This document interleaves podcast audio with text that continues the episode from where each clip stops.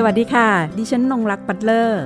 นี่คือพื้นที่ของคนชอบอ่านและชอบแชร์ ที่จะทำให้คุณไม่ต้องหลบมุมอ่านหนังสืออยู่คนเดียว แต่จะชวนทุกคนมาฟัง และสร้างแรงบันดาลใจในการอ่านไปพร้อมๆกัน กับหลบมุมอ่านค่ะ หลบมุมอ่านวันนี้อยู่กับคุณวราวุธ วันนี้นะคะจะคุยถึงเรื่องการทำงานแปลและการทำงานเขียนประเภทประวัติบุคคล ซึ่งเป็นเรื่องของราชวงศ์ต่างประเทศ คนดังในหน้าสังคม การเมืองและประวัติศาสตร์ ในยุคหนึ่งนะคะที่นิตยสารสำหรับผู้หญิงเฟื่องฟู และมีมากมายหลายปกนะคะ ชื่อของคุณวราวุธนะคะเป็นนักเขียนคนหนึ่งค่ะ ที่มีผลงานเผยแพร่ตามหน้านิตยสารต่างๆอาทินิตยสารนะคะ แพรว ดิฉันพลอยแกมเพชรเปรียว ผู้หญิงสองสี่ซึ่งส่วนใหญ่จะเป็นนิตยสารที่เกี่ยวกับผู้หญิงนะคะสำหรับผู้หญิงอ่าน ในส่วนของนิตยสารพลอยแกมเพชรนะคะ คุณวราวุธให้ข้อมูลว่าเป็นนักเขียนประจำให้ตั้งแต่เล่มแรกจนถึงเล่มสุดท้าย นั่นก็คือเขียนให้พลอยแกมเพชร 25 ปีนะคะ นิตยสารพลอยแกมเพชรปิดตัวและฉบับสุดท้ายคือ 16 ธันวาคม 2559 งานเขียนของคุณวราวุธนะคะมี 2 ยุคด้วยกัน นั่นก็คือยุคที่แปลจากหนังสือเป็นเล่ม กับยุคที่ทำการเรียบเรียงรวบรวมข้อมูล ซึ่งไม่ใช่เป็นการแปลจากเล่มใดเล่มหนึ่งเจาะจงมา ผลงานที่พิมพ์เผยแพร่นะคะ ก็อาทิโฮปคุก ราชินีองค์สุดท้ายของสิกขิม ฮองเฮาแห่งอันนำซึ่งเรื่องฮองเฮาแห่งอันนำเป็นเรื่องของฮองเฮาองค์สุดท้ายก่อนที่เวียดนามจะสูญสิ้นสถาบันกษัตริย์ เล่มถัดมาก็จะมีมหาราณีค่ะ มีบูงาซากุระซึ่งเป็นเรื่องของอดีตสาวบาร์ชั้นสูงของกรุงโตเกียว ผู้กลายเป็น รัตนาซารีเทวี หนึ่งในภริยาของประธานาธิบดีซูการ์โนแห่งอินโดนีเซียค่ะ ชุดราชินีอาหรับประกอบด้วยสี่ราชินีด้วยกันนั่นก็คือ ฟอร์ซิยา โซรายา ฟารีดา และนารีมาน โดยแยกเป็นเล่มๆออกมานะคะ เพื่อให้เราได้อ่านเรื่องราวของราชินีทั้ง 4 พระองค์นี้นะคะ อย่างเต็มอิ่มสำหรับชุดราชินีอาหรับนะคะ เราจะหยิบมาคุยกันในวันนี้ด้วย แต่จะคุยกันในภาพรวมของการทำงานนะคะ ว่าทำไมคุณวราวุธถึงสนใจ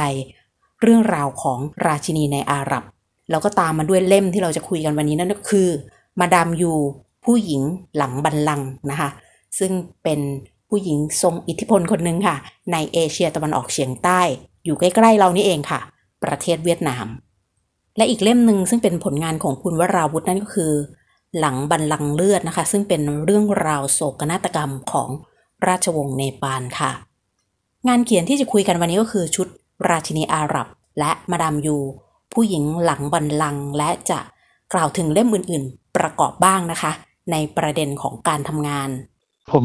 อธิบายนิดหนึ่งว่า งานเขียนของผมเนี่ยผมแบ่งออกเป็นสองช่วงนะครับ ช่วงแรกเนี่ยมันเป็นช่วงของการแปลออกมาจากหนังสือที่เป็นเล่ม ยกยกตัวอย่างเช่น มหาราณีที่คุณพูดถึง หลังบรรลังก์เลือดก็ก็เป็นแปลจากเรื่องอืมจะเป็นเล่มบัตร against the snow อะไรเนี่ยครับ ประมาณนั้น หลังจากนั้นเนี่ยผมถึงจะกลับมาเขียนโดยรวบรวมข้อมูลต่างๆ ขึ้นมาแล้วก็เรียบเรียงมาเป็นเรื่องหนึ่งไม่ใช่ทำมาจากหนังสือ เป็นเล่มๆเหมือนยุคแรกๆนะฮะเริ่มตั้งแต่ชุดของ อาหรับอะครับ เจ้าหญิงอาหรับ ซึ่งไม่ใช่เจ้าหญิงอาหรับอะมันเป็นอ่าเรื่องของพวกราชินีอาหรับตะวันออกกองอะไรประมาณนั้นนั้นนั่นแหละฮะถึงจะเป็นไล่มาถึงช่วงนับตั้งแต่มหาราณีเป็นต้นไปเนี่ย ผมจะเปลี่ยนแนวของผมมาเป็นการเขียนโดยการเขียนจากการรวบรวมข้อมูลครับ ไม่ใช่เป็นแปลจากเล่มเหมือนที่เราเคยทำมาเมื่อครั้งก่อน ทีนี้ถามว่าการรวบรวมข้อมูลนี้ทำมาได้อย่างไร อาจจะเพราะว่าในช่วงระยะหลังเนี่ย ระบบอินเทอร์เน็ตของเราเนี่ยมันค่อนข้างดีอืมการที่เรารวบรวมข้อมูลมันก็มันก็เริ่มจากวิกิพีเดียเนี่ยครับ เพราะว่าเขาจะมี reference อยู่ว่าข้อมูลเข้ามาจากไหน มันจะมีการให้เราลิงก์เข้าไป เราก็ลิงก์ไปอย่างนั้น แล้วก็ลิงก์ไปเรื่อยๆมันก็จะได้ข้อมูลมามากลุ่มหนึ่งแล้วก็เราก็เอาข้อมูลที่เราได้มามาตรวจสอบเล็กน้อย ตรวจสอบว่าความเป็นไปได้อะไรต่างๆนะครับ ประมาณนั้นครับค่ะ ก็ในขณะเดียวกันระหว่างเรียบเรียงก็เหมือนเป็นบรรณาธิการไปด้วยในตัวนะในการที่จะคัดเลือก ใช่ข้อมูลใช่ใช่อาจจะเป็นอย่างนั้น ค่ะ อย่างชุดราชินีอาหรับเป็นต้นมานี่ก็คือเปลี่ยนวิธีการทำงานนะคะ ใช่ใช่วิธีครับการใช่รวบรวมใช่รวบครรัวบมข้อมูล ไม่ทราบว่าคุณวราวุธเนี่ย มีวิธีการเลือกยังไง คนที่เราหรือเรื่องที่เราอยากจะนำเสนอ ตัวเองมีหลักอันนี้ผมหลักในการที่จะเลือก ไม่มีหลักอะไรครับ ผมค่ะถึงมีหลักอยู่ในนิดเดียวแหละว่าผมสนใจค่ะแต่แต่แต่ผมก็ต้องดูกลุ่มเป้าหมายของผมด้วยว่าผู้อ่านของผมเป็นคนกลุ่มไหน เรื่องของพระราชินีของในตะวันออกกลางเนี่ยมันทำในสมัยที่นิตยสารในเมืองไทยมันกำลังเฟื่องฟูนะฮะเขียนให้กับนิตยสารพลอยเกมเพชรเนี่ยครับ แล้วก็เป้าหมายคนอ่านของผมนั่นก็คือผู้หญิง เพราะฉะนั้นผู้หญิงเขาจะสนใจเรื่องอะไรเราก็ต้องสนใจเรื่องอย่างนี้ทำนองนี้ เรื่องของราชวงศ์อยู่ อันนี้เป็นเรื่องธรรมดามาก เพราะฉะนั้นเมื่อเป้าหมายของผมคนอ่านของผมเป็นอย่างนี้ แล้วผมก็สนใจด้วย ผมก็เซิร์ฟคนอ่านแค่นั้นเอง เราคงไม่ไปเขียนเรื่องอะไรการเมืองหนักๆหรือว่าอืมประวัติอืมบุคคลสำคัญอะไรต่างๆเพราะว่าคนอ่านเราไม่ใช่เป็นกลุ่มเป้าหมายของเราเขาคงไม่สนใจเรื่องนี้ครับทำไมถึงสนใจราชินีในอาหรับคะก็สงสัยว่า ครั้งหนึ่งเนี่ยไอ้คือเรากลับมาดูประวัติศาสตร์เป็นคนสนใจประวัติศาสตร์นิดหน่อยนะครับ ก็สงสัยว่าเอ๊ะอียิปต์นี่เป็นเมื่อก่อนเนี่ยเป็นประเทศที่ที่จะเรียกว่าเป็นที่เบิ้มเหรอฮะของของโลกอาหรับ เพราะว่าเขามีความเจริญอะไรต่างๆมากมายอารยธรรมเขาก็ดีมาก แล้วก็มีราชวงศ์ปกครองอยู่อยู่ๆราชวงศ์ก็หายเงียบไปแล้วก็ก็ก็ถูกล้มไปเฉยๆอย่างนั้นแหละถูกล้มไปเฉยๆแล้วว่ากลับไปดูประวัติศาสตร์นิดหนึ่งว่าอ๋อมันเกิดอย่างนี้เกิดขึ้นทีนี้จะไปเขียนเรื่องของกษัตริย์ก็คงไม่ใช่ มาเขียนเรื่องของพระราชินีดีกว่า อยากจะรู้ว่าในสถานการณ์อย่างนั้นเนี่ยท่านรับมือกับเรื่องความเปลี่ยนแปลงได้อย่างไรทีนี้บังเอิญ ในช่วงเวลาที่เกิดเหตุการณ์ในช่วงนั้นยังมีราชวงศ์อยู่เนี่ยมันมีเรื่องสัมพันธ์เกี่ยวกับอิหร่านด้วย การแต่งงานกันในราชวงศ์เพื่อรักษาฐานอำนาจอะไรของตัวเองเอาไว้ลักษณะ ต้องการความมั่นคงอะไรต่างๆเนี่ยมันเข้ามาอยู่ด้วย แล้วเรื่องแต่ละองค์ก็มีความน่าสนใจ อยากจะรู้ว่า เขาอยู่ยังไง แล้วชีวิตที่อยู่ที่มีลักษณะที่เขาต้องเผชิญอยู่เนี่ยที่เขาต้องซัฟเฟอร์มากมายมหาศาลเนี่ยเขารับมืออย่างไง แล้วเขาจัดการกับชีวิตตัวเองไงเมื่อทุกอย่างมันหมดไป แล้วก็ผมคิดว่าเรื่องอย่างนี้มันมีคือพระประวัตินั้นมีความขัดแย้งในตัวเอง มันมีเรื่องให้พูดถึงอยู่เยอะพอสมควร ซึ่งว่าคิดว่าคนอ่านเขาคงน่าจะสนใจครับ เราทราบกันไปแล้วนะคะ ถึงวิธีการทำงานในทั้งสองยุคที่ผ่านมาของคุณวราวุธ ทีนี้เราจะเข้าไปสู่หัวใจของเร่มที่เราจะคุยกันวันนี้ นั่นก็คือมาดามยูค่ะว่าบทบาทของมาดามยูชีวิตส่วนตัวของเธอ ชีวิตในครอบครัวทั้งครอบครัวที่เป็นพ่อแม่ด้วย และครอบครัวของเธอกับสามีนะคะ มันสัมพันธ์มันนำไปสู่อำนาจของเธอ ทั้งในทางสังคมการเมืองของเวียดนามอย่างไรบ้างรวมถึงในระดับสากลด้วยค่ะ เวียดนามในยุคนั้นนะฮะ มาดามอืมอยู่ก็คือเป็นผู้หญิงที่มีบทบาทสำคัญที่สุดอือฮึนะฮะของเวียดนามในยุคสงครามเวียดนามที่ประเทศแบ่งออกเป็นเวียดนามเหนือเวียดนามใต้ คือผมอาจจะเป็นคนสนใจประวัติศาสตร์ในช่วงยุคทศวรรษที่ 60 นะครับเพราะ 60 70 เนี่ยเป็นช่วงที่โลกมันกำลังเปลี่ยนแปลงไป แล้วก็ผู้หญิงในยุค 60 70 เนี่ยมันก็เป็นผู้หญิงที่มีความน่าสนใจ มีประวัติอะไรต่างๆพัวพันกับบุคคลทางการเมืองที่ เป็นนักการเมืองประธานาธิบดีผู้นำที่เขามีชื่อเสียงมาทั้งถึงปัจจุบันประมาณนี้ เพราะฉะนั้นเรากลับไปดูประวัติของเวียดนามเนี่ยก็จะพบว่าเมื่อเวียดนามแบ่งการปกครองเป็นเหนือและใต้เนี่ยมันก็มีผู้หญิงคนหนึ่งที่เขามีบทบาทสำคัญมาก คือไม่ได้เป็นแค่ภรรยาอ่อไม่ได้เป็นแค่สุภาพสตรีหมายเลขหนึ่งของประเทศ แต่เขายังมีบทบาทในงานที่จะก้าวออกมา เพื่อทำงานทางการเมือง แล้วก็ เป็นคนที่เป็นข่าวตลอดเลยนะฮะ ในช่วงอืมในช่วงที่เขามีบทบาทเขาไม่ได้เป็นสตรีเวียดนามธรรมดา แต่เป็นคนที่มีคนรู้จักไปทั่วโลก แล้วเขาก็มีเรื่องราวของเขาที่น่าสนใจประมาณนี้ครับ ค่ะ ทีนี้เวลาเอ่อทำข้อมูลเนอะอย่างของมาดามยูเนี่ย ใช้แหล่งข้อมูลเยอะมาก โอ้เยอะ เยอะครับ เยอะครับ กับอีกคือสิ่งหนึ่งคือค่ะอธิบายนิดนึงว่าเมื่อผมทำข้อมูลเนี่ย ผมหลังจากผมรวบรวมข้อมูลไปแล้วเนี่ย ผมจะยังยังมีไม่ได้หมายความว่าจบ เพราะว่าที่เราเรารวบรวมข้อมูลแล้วมาทำเอาไลน์ว่าบทที่หนึ่งจะนำเสนออะไรนำบทสองสามสี่ห้าเมื่อลงมือเขียนไปแล้วเนี่ย ยังมีข้อมูลอีกบางอย่างที่เราต้องใส่เข้าไปบ้าง แล้วก็ต้องหาข้อมูลเพิ่มขึ้นมาอีก เป็นความสนใจเล็ก ๆ น้อยๆของตัวเอง เช่น สมมุติว่าเขาอยากจะพูดถึงเรื่องของ ในสมัยของกรุงฮานอยอะไรเนี่ยอเวนูอันหนึงนี่ที่เขาเป็นแหล่งอะไรที่รวบรวมเป็นที่สถานบันเทิง เราก็อยากจะเข้าไปอ่านสักหน่อยว่าเขาพูดอย่างไง ก็จะต้องหาข้อมูลตรงนั้น หรือเขาพูดถึงดารัตหรือว่าเป็นเมืองตากอากาศ เราก็คงต้อง มีเพิ่มข้อมูลไปอีกสักนิดหนึ่งคือข้อมูลมันไม่ได้หยุดเฉพาะเมื่อผมรวบรวมข้อมูลเสร็จแล้วก็ลงมือเขียน การหาข้อมูลยังดำเนินต่อไปเมื่อเราลงมือเขียนแล้วมันมีข้อมูลที่เรารู้สึกสงสัยหรืออยากอธิบายเพิ่มเติมเนี่ยใส่เข้าไปด้วยครับ ข้อมูลมันไม่จบวันตรงนั้นนะครับ ในในการที่เราจะให้น้ำหนักอะให้น้ำหนักของตัวคนที่เราพูดถึงเนี่ย คือสังเกตได้เลยว่างานเขียนของคุณวราวุธคือ จะจะไม่ไปจะไม่ไปตัดสิน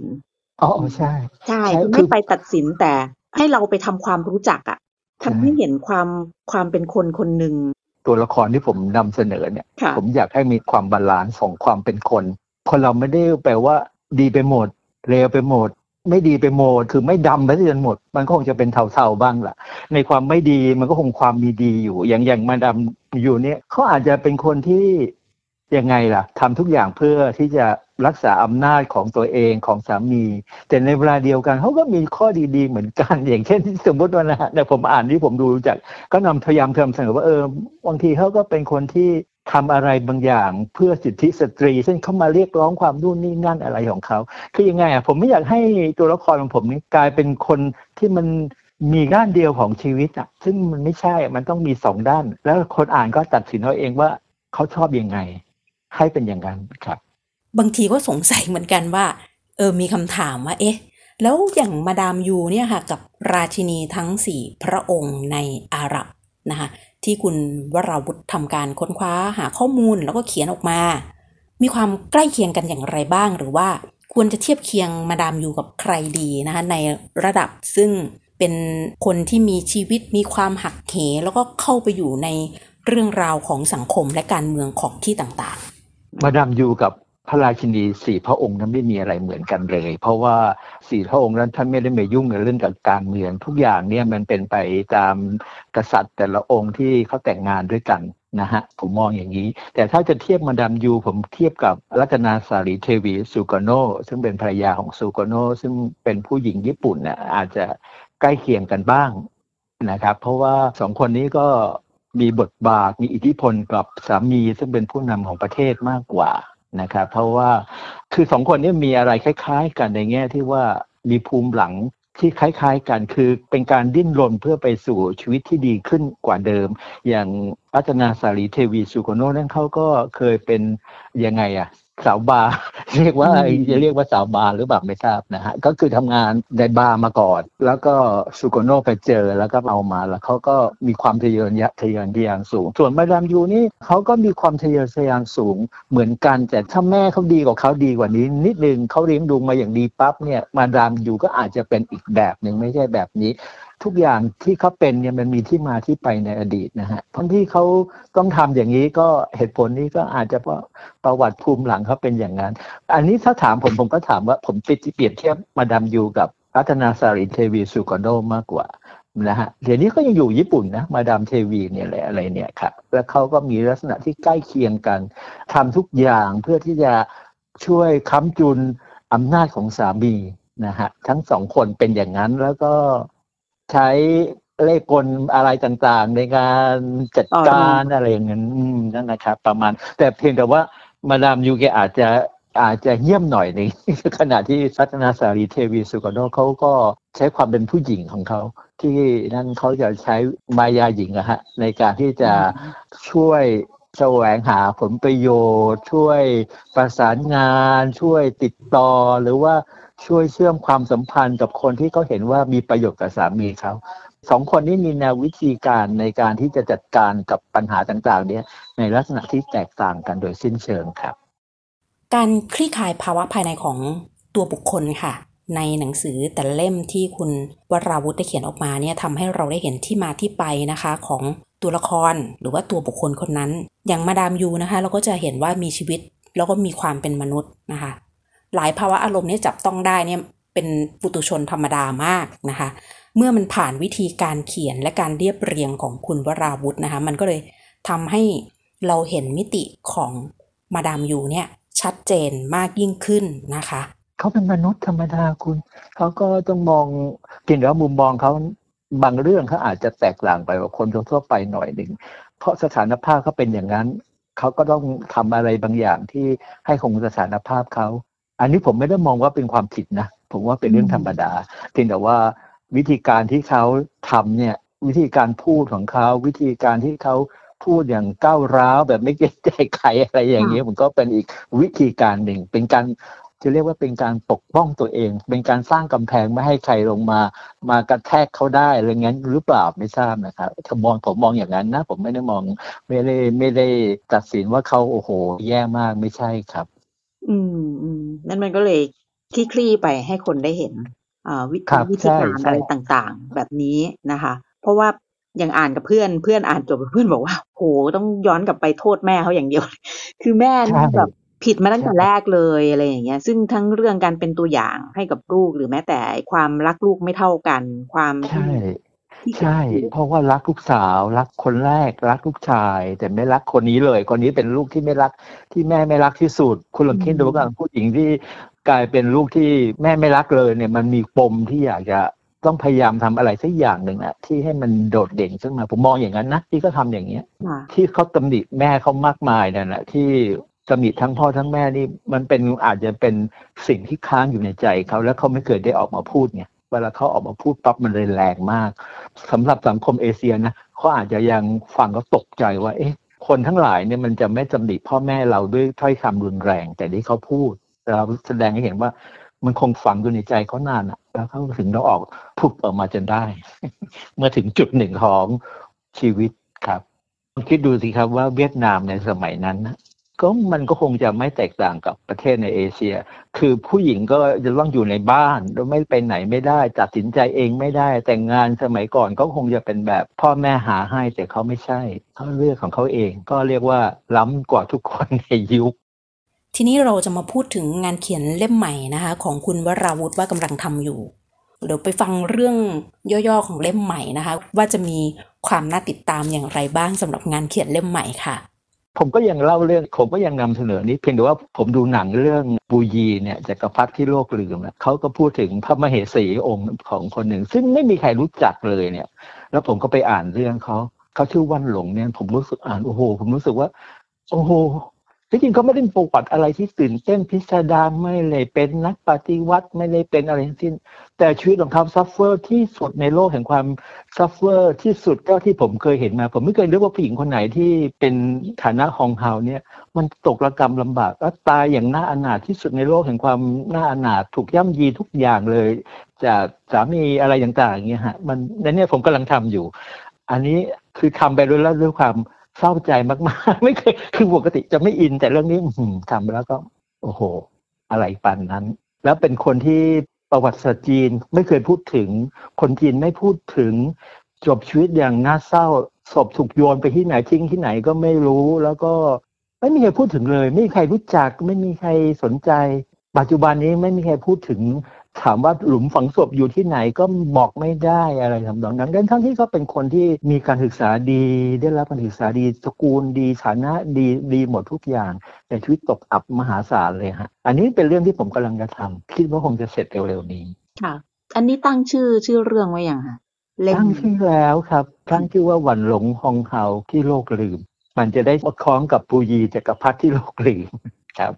เรื่องการทำงานเขียนของคุณวราวุธน่ะ โดยส่วนใหญ่เขียน แต่แบบนี้มีเขียนนิยายเขียนอะไรด้วยไหมคะไม่มีไม่มีไม่มี ผมไม่ได้เขียนนิยาย ผมเขียนแต่ประวัติของบุคคลครับ ผมไม่ได้ทำเรื่องนิยายครับ เพราะว่าผมว่าประวัติบุคคลมันมีอะไรที่น่าสนใจ เรื่องจริงเนี่ยมันมีอะไรที่มันผิดแผกไปจากนิยาย เพราะว่านิยายมันยังแก้ไขเปลี่ยนปรุงชีวิตคนได้ตัวละครได้ จากดีมาเป็นเลวจากเลวมาเป็นร้ายอะไรก็แล้ว แต่แต่ชีวิตจริงนี่ มันไม่มีการแก้ไข ถ้าผิดก็คือผิด ถ้าถูกก็คือถูกอะไรประมาณนั้น เชื่อถ้าตกอับก็คือตกอับ มันไม่มีคำว่าเปลี่ยนแปลง แล้วผมก็คิดว่าชีวิตของคนมันมีคุณค่าที่ควรเราให้เราศึกษา ให้เราดูเห็น ให้เราอ่าน ให้เราศึกษาแล้วได้เป็นสิ่งที่เหมือนกับเป็นการสอนเราอะ ให้รู้ว่าชีวิตของคนเป็นอย่างเงี้ย แล้วเราถ้าเราผิดพลาดไปหรือว่าเรามี เขาเจอปัญหาร้ายๆเขาจะหาทางออกให้ชีวิตเขายังไงเผื่อเราเจอปัญหาอย่างเขาเราจะได้ เออ เอามาใช้แก้ไขของเราด้วยประมาณนี้ครับเรามาฟังเรื่องของการอ่านหนังสือของคุณวราวุธก่อนว่า โอ้เพราะว่าก็จะเป็นคนในอีกยุคหนึ่งนะคะซึ่งความบันเทิงในชีวิตถ้าเทียบกับยุคนี้นี่ก็ถือว่าไม่ได้มีตัวเลือกมากนักนะคะ ในยุคที่ไม่มีอินเทอร์เน็ต ไม่มีโซเชียลมีเดีย ไม่มีช่องทางหาความบันเทิง โทรทัศน์ก็มีกระจุกกระจิกอยู่ไม่กี่ช่อง เราจะหาความเพลิดเพลินยังไง ก็ต้องอ่านหนังสือพ่อแม่ก็อาจจะชอบอ่านหนังสือนะแต่เขาก็ไม่ได้ส่งเสริมโดยตรงนะ ก็อาจจะซื้อหนังสือมาโยนมาแล้วก็หยิบมาอ่านไม่รู้จะอ่านไม่รู้จะทำอะไรฮะ ความบันเทิงของเด็กๆสมัยนั้นไม่มีก็มีหนังสือครับ มันมีเล่มไหนบ้างคะที่โอ้ยอยู่ในใจเราหรือว่าทำให้เรารู้สึกว่า มันหักเหชีวิตเราได้อะหักเหทั้งในแง่ของเรื่องว่า เราอยากจะมาเป็นนักเขียนเรื่องการเป็นนักเขียนนี่ไม่เคยอยู่ในความคิดนะครับเพียงแต่ว่าเราเป็นคนชอบอ่านหนังสือ แล้วก็สมัยนั้นพอเราอ่านของพ่อเราไปหน่อยหนึ่งแล้วก็อยากจะอ่านนู่นนี่นั่นไปเรื่อยๆ ก็เป็นสมาชิกห้องสืบประชาชนไทยแถวบ้าน ก็หยิบมาอ่านหยิบมาอ่าน ก็ยืมเข้ามาอ่านอ่านอ่านเรื่อยๆ ถามว่าหักเหอยากเป็นนักเขียนไหมไม่ได้อยาก แต่มาถึงจุดหนึ่ง หลังจากที่เราอ่านมากพอสมควรเราคิดว่าเออเราน่าจะลองเขียนหนังสือดูบ้างสิก็ลองเขียนแค่นั้นเองครับ แต่ไม่ได้คิดว่าจะต้องเป็นอาชีพนะฮะเพราะคิดว่าพอดีเรามีงานประจำอยู่แล้ว อาชีพนักเขียนก็ไม่ได้เป็นสิ่งที่เราต้องเป็นแค่เสริมเสริมทำทำเพื่อสนุกสนุกหรือว่าสนองความต้องการของเราเราอยากจะรู้ว่าเราเขียนได้หรือเปล่าบกเขาจะรับของเราหรือไม่แค่นั้นเองครับ สำหรับวันนี้นะคะ หลบมุมอ่านต้องขอขอบคุณคุณวราวุธเป็นอย่างยิ่งนะคะ ที่มาร่วมพูดคุยในรายการ เราได้เห็นแล้วนะคะว่าความสำคัญของการอ่านงานเขียนประเภท ประวัติบุคคลจะทำให้เราได้เข้าถึง หรือว่ารับรู้เรื่องราวต่างๆ มากมาย โดยเฉพาะอย่างยิ่งที่คุณวราวุธได้พูดถึงว่าชีวิตของคนมีคุณค่า ให้เราศึกษาเหมือนเป็นการสอนเรา วันนี้ขอบคุณที่ติดตามรับฟังหลบมุมอ่านค่ะ หากมีหนังสือดีๆ ที่อยากมาแชร์กัน มาบอกกับเราได้นะคะ แล้วกลับมาหลบมุมอ่านด้วยกันค่ะ